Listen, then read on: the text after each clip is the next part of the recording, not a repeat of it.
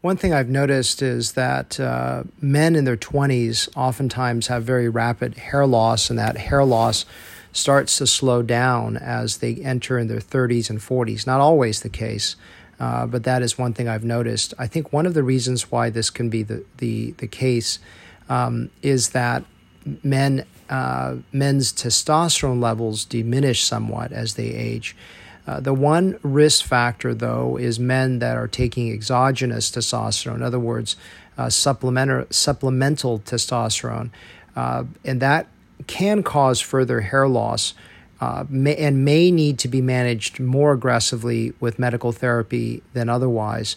Uh, the one thing is, I'm not trying to tell you not to take testosterone because obviously low testosterone can cause a lot of side effects that are very unpleasant for men in their middle ages but it is also something that I want you to be careful with, especially if you're suffering from hair loss. And if you're listening to this podcast, you probably are. So it's one of those things that I would be very careful with, even for women if they're getting testosterone replacement. Uh, just be careful if that's causing uh, further progression of hair loss. Now, how what are things that you can can look for? You know, well, first is your symptoms. You know, if you are actually having progression of hair loss and you just started testosterone, you may want to be looking at that as something uh, to be very careful about. And then I would work with your doctor to say, um, okay, well, you know, where are my limits? You know, some people say, well, I'm in my normal range. You know, why would that actually cause uh, a hair lo- a hair loss issue if I'm in the normal range of testosterone? Well, there's several reasons. First of all, the normal range is something that's very arbitrary. We define normal range to an average of, of individuals saying this is what we define as normal, but it may not be normal for you.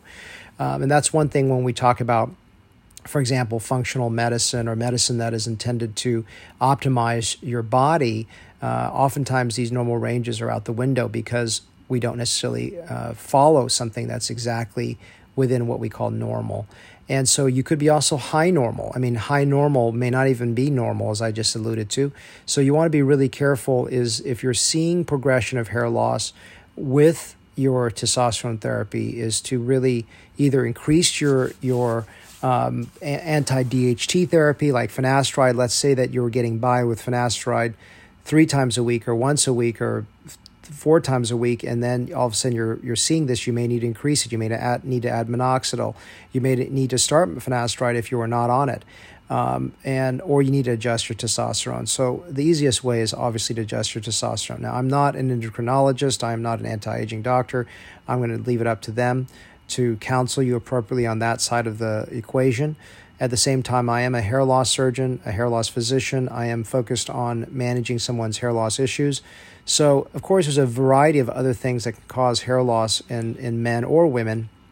But I just want to talk about the fact that um, not to assume that normal is normal and not just to say, well, it's just testosterone, I'm not going to be worrying about it. Uh, the doctor is going to treat me appropriately and I'm just going to deal with whatever happens. But I really want to encourage you to think about that in context of your hair loss and to look for your symptoms uh, of what's going on.